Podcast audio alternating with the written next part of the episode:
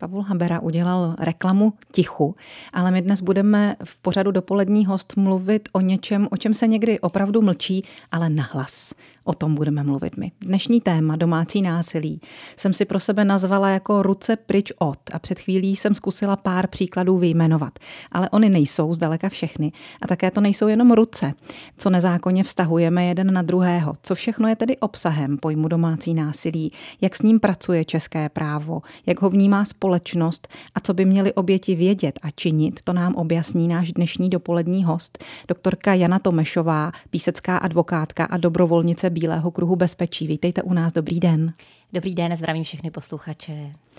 Máte tedy jakousi dvojí praxi, jednak tu advokátní a jednak tu dobrovolnickou v Bílém kruhu bezpečí, takže jaké zbraně z té vaší praxe proti sobě lidé doma zdvihají? Tak pokud se budeme bavit o tom, jaké existují formy domácího násilí, tak některé jsou takové, řekněme, společensky známé, kdy se většina společnosti shodne naštěstí na tom, že fyzické násilí je nepřijatelné. To je to násilí, kde ho vidíme, vidíme ty modřiny, vidíme ta zranění. Ale potom jsou druhy násilí, které tak viditelné nejsou. To je násilí psychické, sexuální, ekonomické a také sociální. Um, když bych mě začala od toho ekonomického, i to vlastně spadá do form násilí, kdy vlastně ten jeden, ten tyran vlastně drží veškeré finance, izoluje tu druhou stranu od jakéhokoliv povědomí.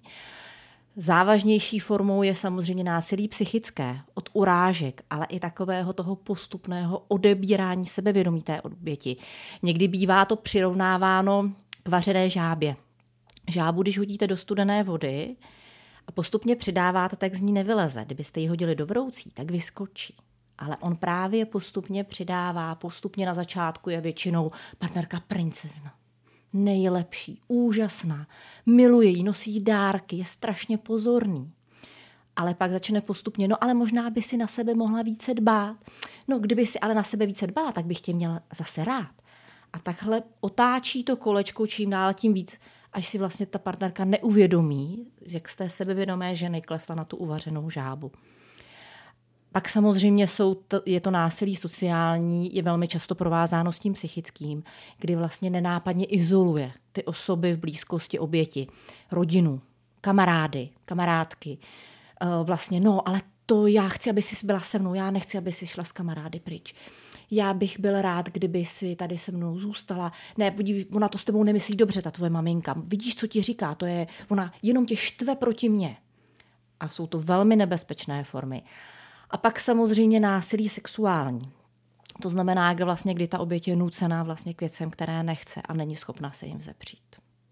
Kdo bývá obětí a kdo tím agresorem? Statisticky je obětí více žena, to ale neznamená, že by muži nebyli obětí. Zrovna mám případ, kde oběť, je muž obětí těžkého psychického násilí a Uh, muži uh, nejsou statisticky tak zachycováni, myslím si, že je pro ně trochu těžší se vlastně za oběť sám, samu sebe označit a jít to řešit. Myslím si, že pro ty ženy je přece jenom trochu jednodušší si o tu pomoc říci. Uh, navíc si myslím, že to je také tím, že muži vlastně bývají oběti toho méně viditelného násilí, právě toho psychického či sociálního. A to se přece jenom hůře vysvětluje. Ano. A kromě toho to domácí násilí má svoje specifikum v tom, že se obvykle děje za zavřenými dveřmi. To je právě ono, že vlastně ten pachatel často mývá dvě tváře. To je to nebezpečí někdy je ten pachatel takový výbušný, takže to ví vlastně třeba širší okolí, ale často to bývá pachatel, který venku je velmi společenský. Partnerce podrží kabát, všichni ho mají za úžasného, dokonalého partnera ale na druhé straně za těmi dveřmi to probíhá úplně jinak. A právě tím kontrastem potom vzniká ten problém, že vlastně oběti nikdo nevěří, protože vlastně srovnávají to jeho chování tak, jak je jim známé a nejsou schopni si to dát dohromady.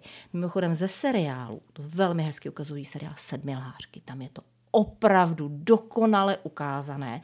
Myslím si, že to je krásný příběh, který velmi hezky ukazuje, jak ty věci někdy probíhají. Já jsem si teď u toho vybavila i jeden slovenský seriál, asi by těch filmových příkladů bylo víc. Každopádně je jich hodně i v našem každodenním životě mezi námi, mezi našimi přáteli, mezi lidmi, kteří eh, se kolem nás pohybují, které každodenně potkáváme, aniž bychom to třeba tušili. Je potřeba o tom mluvit a tak o tom budeme mluvit dál po písničce s naším dnešním dopoledním hostem Janou Tomešovou, advokátkou. Dopolední host Českého rozhlasu České Budějovice. S dopoledním hostem naší stanice, doktorkou Janou Tomešovou, mluvíme o domácím násilí. Obecná představa násilníka je, už jsme tady na to narazili, jako nějakého třeba silného, svalnatého muže, možná alkoholika, rozhodně hrubiána. Realita ale může být jiná. Existují nějaké typy, vypozorované typy pachatelů třeba v případě toho fyzického násilí? Velmi zjednodušeně, ale samozřejmě nic není černobílé. Lze označit takové dva krajní typy, eh, typ pitbull a kobry, když bych použila eh, zjednodušenou terminologii.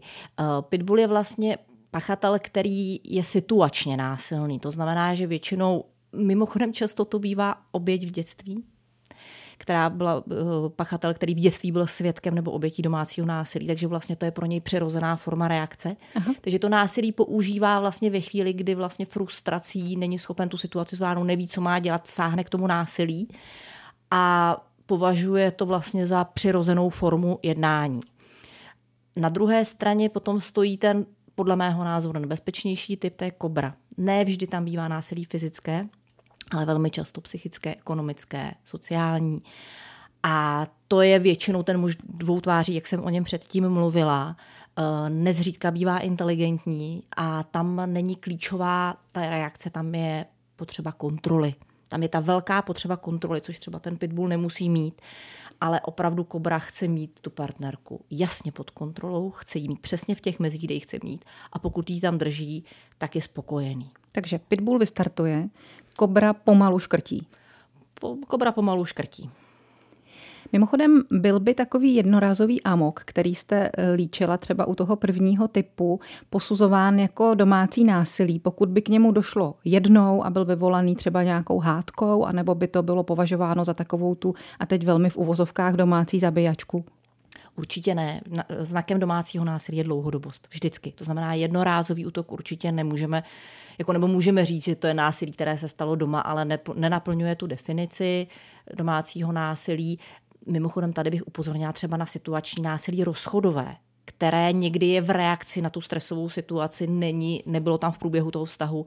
A to také není typické domácí násilí. Jaké je to potřeba odlišit? Tak možná bychom si teď tu definici nějakým způsobem mohli dát co je a co není domácí násilí?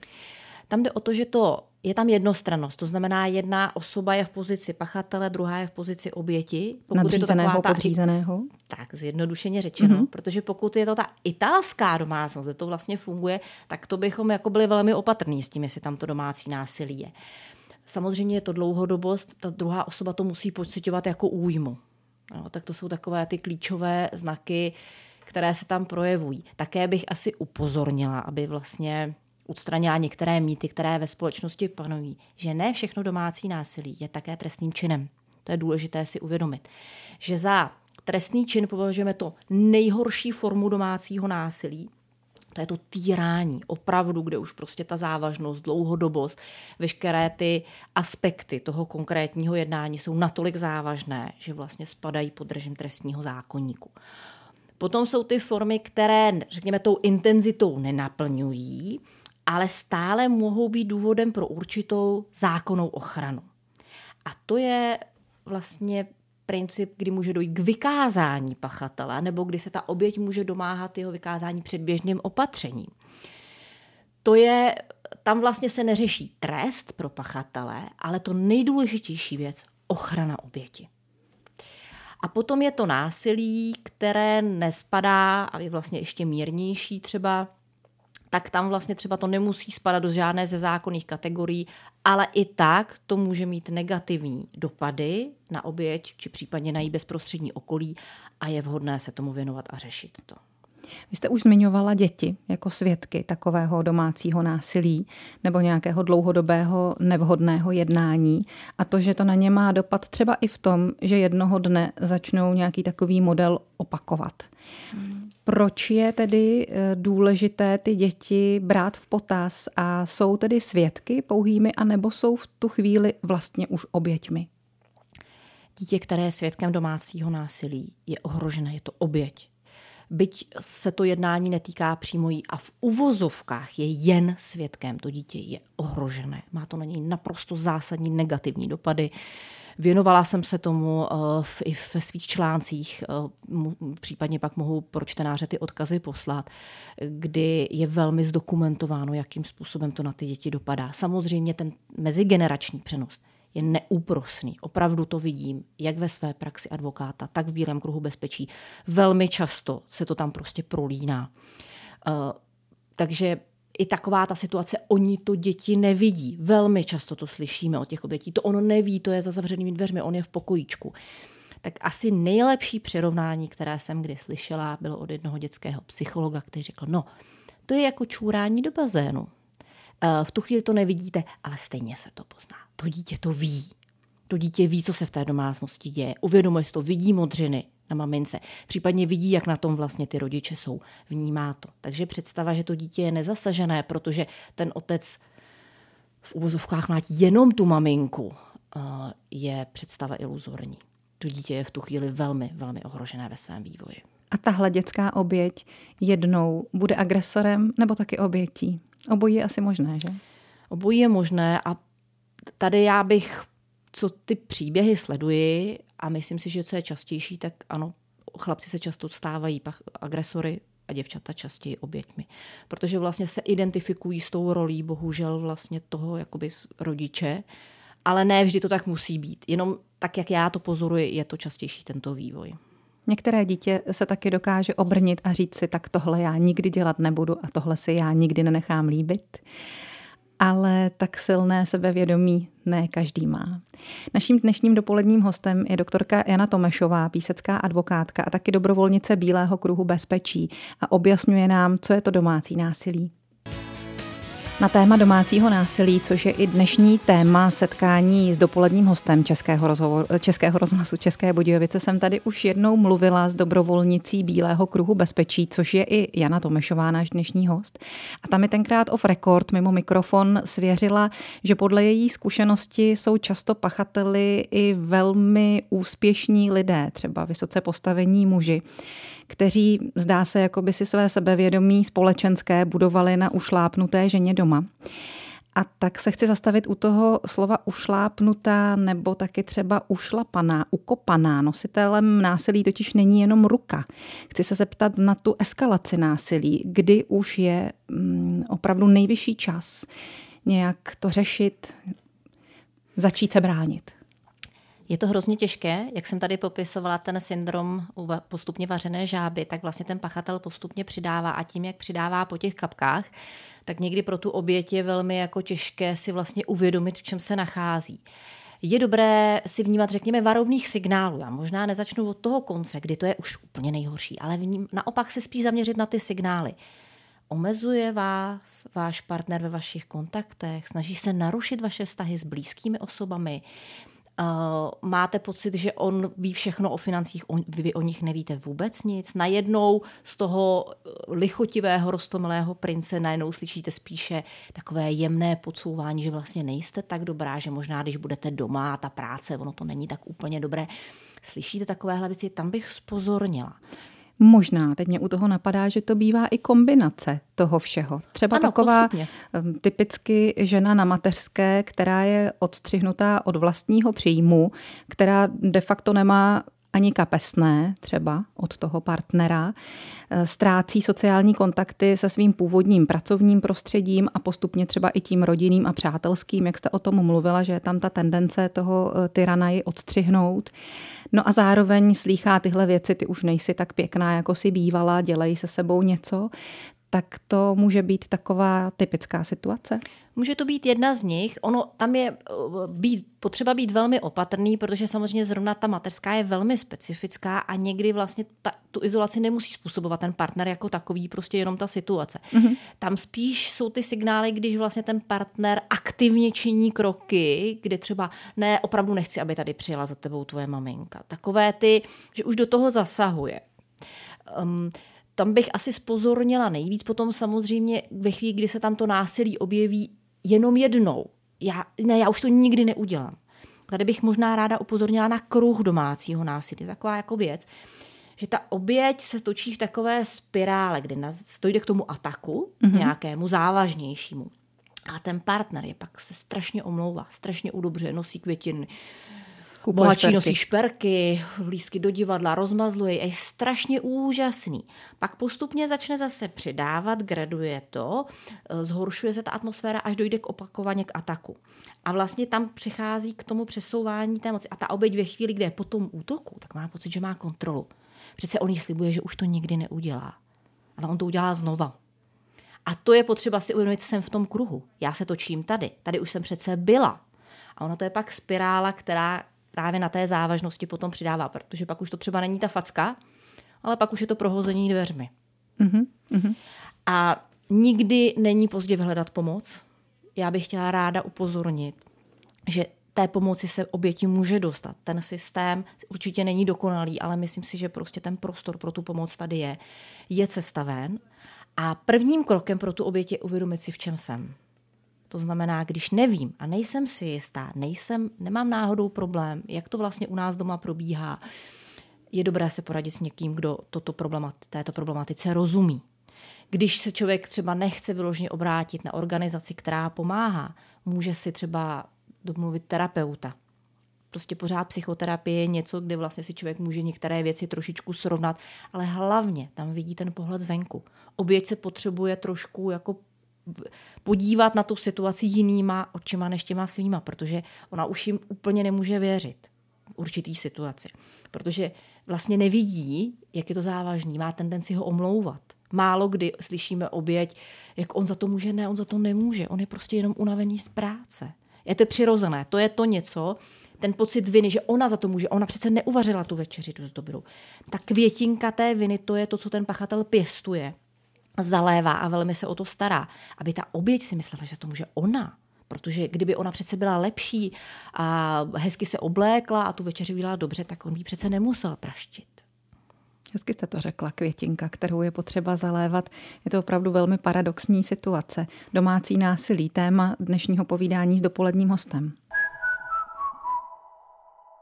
My jsme se hledali, až jsme se našli. To může být i případ párů, kde dochází k domácímu násilí. To je naše dnešní téma rozhovoru s Janou Tomešovou, advokátkou a dobrovolnicí Bílého kruhu bezpečí. Stává se, že oběť a agresor jsou k sobě nějakým takovým poutem připoutáni a že se k sobě třeba pořád vracejí? Bohužel ano. Eh, oběť velmi často už bývá závislá, nebo dokonce v těch krajních případech nebude přesvědčení, že bez toho pachatele nic není, že nic nezvládne, že je na něj zcela odkázaná a hluboce tomu věří, takže vlastně není schopná od něj odejít. Nebo třeba sebere tu sílu při pomoci nebo podpoře ze strany vlastně zvnějšku od blízkých osob, ale vrací se. Dokonce někdy se vrací několikrát a v lepším případě to někdy udělá natrvalo. To jsou ty lepší případy ale někdy to prostě vlastně nedokáže ta oběť prostě odejít. Um, to je z hlediska pomáhající profese těžké sledovat, ale musíme nějakým způsobem dělat to, co je v našich silách a zkusit vlastně tu oběť minimálně jako dát ty informace, aby si ty věci uvědomila. To je vlastně ten první krok, že ta oběť si jako uvědomí, že tohle není v pořádku, že jí to někdo pomůže pojmenovat a potom může teprve si začít uvědomovat, jestli chce udělat ten krok a změnit to. Nebudu lhát, nejčastějším impulzem jsou děti. Nejčastějším impulzem odchodu jsou děti. To, když si jako uvědomí, že tohle nechce, aby v tomhle ty děti žili. Samozřejmě eh, někdy to akceleruje tím, že ten pachatel stáhne přímo na ty děti ruku, to znamená použije to násilí, zahrne do toho přímého násilí. To často bývá pro tu oběť motivačním um, prvkem, momentem, kdy se řekne tak a dost, tohle opravdu už musíme řešit. ale i někdy si uvědomí, že třeba uvidí, vidí ty psychické následky na těch dětech. Vidí, jak najednou vlastně ve škole se třeba zhorší, jak se uzavírají do sebe, jak přestávají mluvit. Pozoruje vlastně, jak to na, na to dítě dopadá a je to okamžik, kdy se rozhodne, opravdu už to musím nějak udělat. Uvědomí si to, dokáže získat ten náhled a v tu chvíli čekají vlastně ty překážky odchodu ze stahu, eh, z toho násilného vztahu které jsou samozřejmě individuální, ale tady už právě přichází ke slovu ty pomáhající profese. Tak pojďme pojmenovat, které překážky ji tam případně čekají a kdo jí té oběti s tím pomůže. Samozřejmě, pokud nemají společné děti, je ten odchod řekněme, jednodušší. Výrazně jednodušší, protože v tu chvíli vlastně ona jediné pouto, které tam může reálně fungovat, je majetek a případně manželství, což jsou věci, které jsou vlastně řešitelné s ta oběť se může zjednodušeně zvednout a odejít. Existují asilové domy, existují možnosti, kam odejít, samozřejmě ideálně, pokud se dokáže, pokud ji přijme rodina. A, takže a potom může začít řešit ty rozvod, samozřejmě klasicky, potom případně společné mění manželů. Promiňte, paní doktorko, ještě mám k tomu doplňující otázku. Co hmm. když nebude mít taková, dejme tomu, i ekonomicky izolovaná oběť ani na autobus, aby se zbalila a odjela z toho místa, bydliště, kde je týrána? Existuje i nějaká možnost takové okamžité pomoci? Jsou případy, kdy zkrátka může někdo někam zavolat a, a ten druhý mu uvěří a pošle pro něj taxik? To jste mě trošku dostala, se přiznám. Teď asi mě nenapadá konkrétní řešení, jaká bych v tu chvíli si udělala, ale myslím si, že eh, minimálně je dobré to Minimálně určitě se na ten bílý kruh zkuste obrátit, protože nějaké to řešení, protože já se přiznám, že jsem právník, ale naštěstí tam mám ještě ty kolegy další. Mám tam psychosociálního uh, poradce k tomu a máme tam samozřejmě klíčovou sociální pracovnici, která nám pomáhá. Tak případně já bych se třeba obrátila na ní. Co můžeme v tuhle chvíli dělat? Protože já bych to asi v tu chvíli sama vyřešit neuměla, ale od toho nás je tam víc a hledali bychom nějaké řešení, protože i to proto by se nějaké řešení určitě našlo. Vím, že třeba z Prahy takhle řešili paní, která tam přišla v zimě v bačkorách a noční košili. Také to zvládli v Bílém kruhu v Praze vyřešit. Mm-hmm. Takže to je ta otázka rozhodnutí se k odchodu. Co následuje a jaké další překážky tam mohou být? Tak, a samozřejmě složité je to, když jsou tam děti. To, je ta, to jsou ty nejtěžší případy, to by bylo samostatné povídání na několik hodin, uh, protože změnit, odejít s dětmi, je to jako těžké, protože ta oběť se většinou nejvíc bojí toho, že o ty děti přijde. To je největší strach, které, který já nejčastěji slýchám. Je to reálná obava? V 98% ne. Pokud tam není závažná překážka na straně té matky, alkoholismus, drogy, prostě opravdu něco z nějakého důvodu, proč by nemohla pečovat, tak eh, si nemyslím, že to je reálné. Čili to, že odchází v bačkorách, nemá nic to neznamená, že by nebyla schopná se postarat v budoucnu o děti. Přesně tak. A soud to tak nebude posuzovat. Přesně tak. Prostě soud vychází z toho, což je jak pozitivum, tak negativum, že vlastně oba rodiče jsou schopni se o dítě postarat, pokud jim neprokáže někdo opak. Takže v tu chvíli samozřejmě je dobré se obrátit na soud a myslím si, že pokud jde třeba o ty opatrovnické soudy, že se zlepšuje to povědomí domácím násilím. Snažíme se, aby soudci vlastně třeba měli ty informace. Je dobré pracovat eh, s osporem, čili lidově sociálkou, vlastně ty informace tam sdělit. I když je nemáte jak prokázat, i když máte pocit, že vám nikdo nebude věřit, tak uh, popsat vlastně, v jaké situaci se nacházíte, jakým způsobem uh, vlastně chcete postupovat dál a tam se velmi často ukáže, jestli ten pachatel tedy řekne, no ona odešla, to někdy bývají ty pitbullové, tak ať si jde, a, ale děti mi brát nebude a budeme se trošku handrkovat, ale nechá jí odejít. Ale někdy, a to jsou většinou ty kobry, ty se s tím takhle snadno nesmíří a ty začnou velmi jako bojovat. A tam samozřejmě je dobré si třeba vzít tu právní pomoc a hledat nějakou cestu z toho ven. Um, ale Viděla jsem ty začátky příběhů, které vypadaly hrozně, neřešitelně. A viděla jsem také konce těch příběhů. A ty konce byly dobré. Nebudu lhát, že tam byly ty špatné, kde se prostě ta oběť vrátila. To prostě je za mě konec špatný, ale chápu, že prostě i takové jsou. Ale viděla jsem i ten takzvaný happy end a kdy se ta oběť dokázala postavit na vlastní nohy, osvobodit se, nastavit si ten život do budoucna a skutečně odříznout toho pachatele ze svého života s tím, že ho prostě to dítě si třeba někde předají, ale vlastně ten kontakt je minimální. A je vidět, jak eh, se ten život těch obětí a zlepšil a je to vidět na těch dětech. Všichni rozkvetou. Velmi rozkvetou. A je to úplně jiná kytička.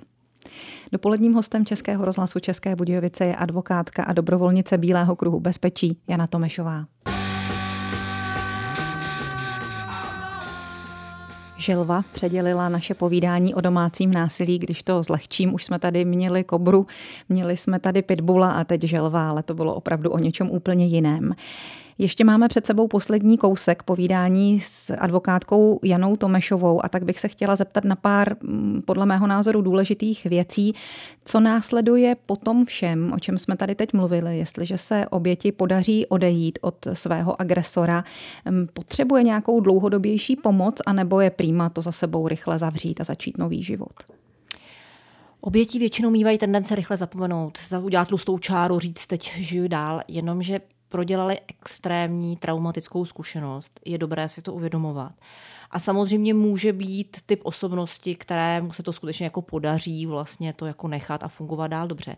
Ale je lepší se tomu trošičku postavit. Prostě proto, že vlastně ta zkušenost tam je. A když ji člověk vytěsní, tak ona mu tam začne dělat paseku v, tom, v té psychice jiným způsobem. Často se ta oběť jako neuvědomuje, že některé věci jsou způsobené prostě tím, že tohle potlačila a vytěsnila mimo své vědomí. Takže eh, doporučuji se trošku věnovat té péči o duševní zdraví v rámci psychoterapie, i třeba i kdyby člověk krátkodobě někam docházel, jenom si trošku jakoby uvědomit, kde vlastně je, jestli opravdu ty věci má vyřešené, jestli opravdu není něco, co by ho nějakým způsobem zasahovalo, protože většinou třeba v sociálních vztazích nebo i ve vztazích ta oběť si to prostě nese sebou. A pokud se tomu jako trošku o tom nemluví a nevyřeší si to trošku, někdy to nemusí být odborník, někdy to je, může to, že to prostě probírá se svojí kamarádkou nebo že to probírá se svojí rodinou uh, nebo s, s kýmkoliv blízkým, kdo je ochoten naslouchat. Ale, ale i ta odborná pomoc, třeba pro ty oběti, které jsou ve svízelné situaci, odborná pomoc bezplatná tady je, ta síť tady je.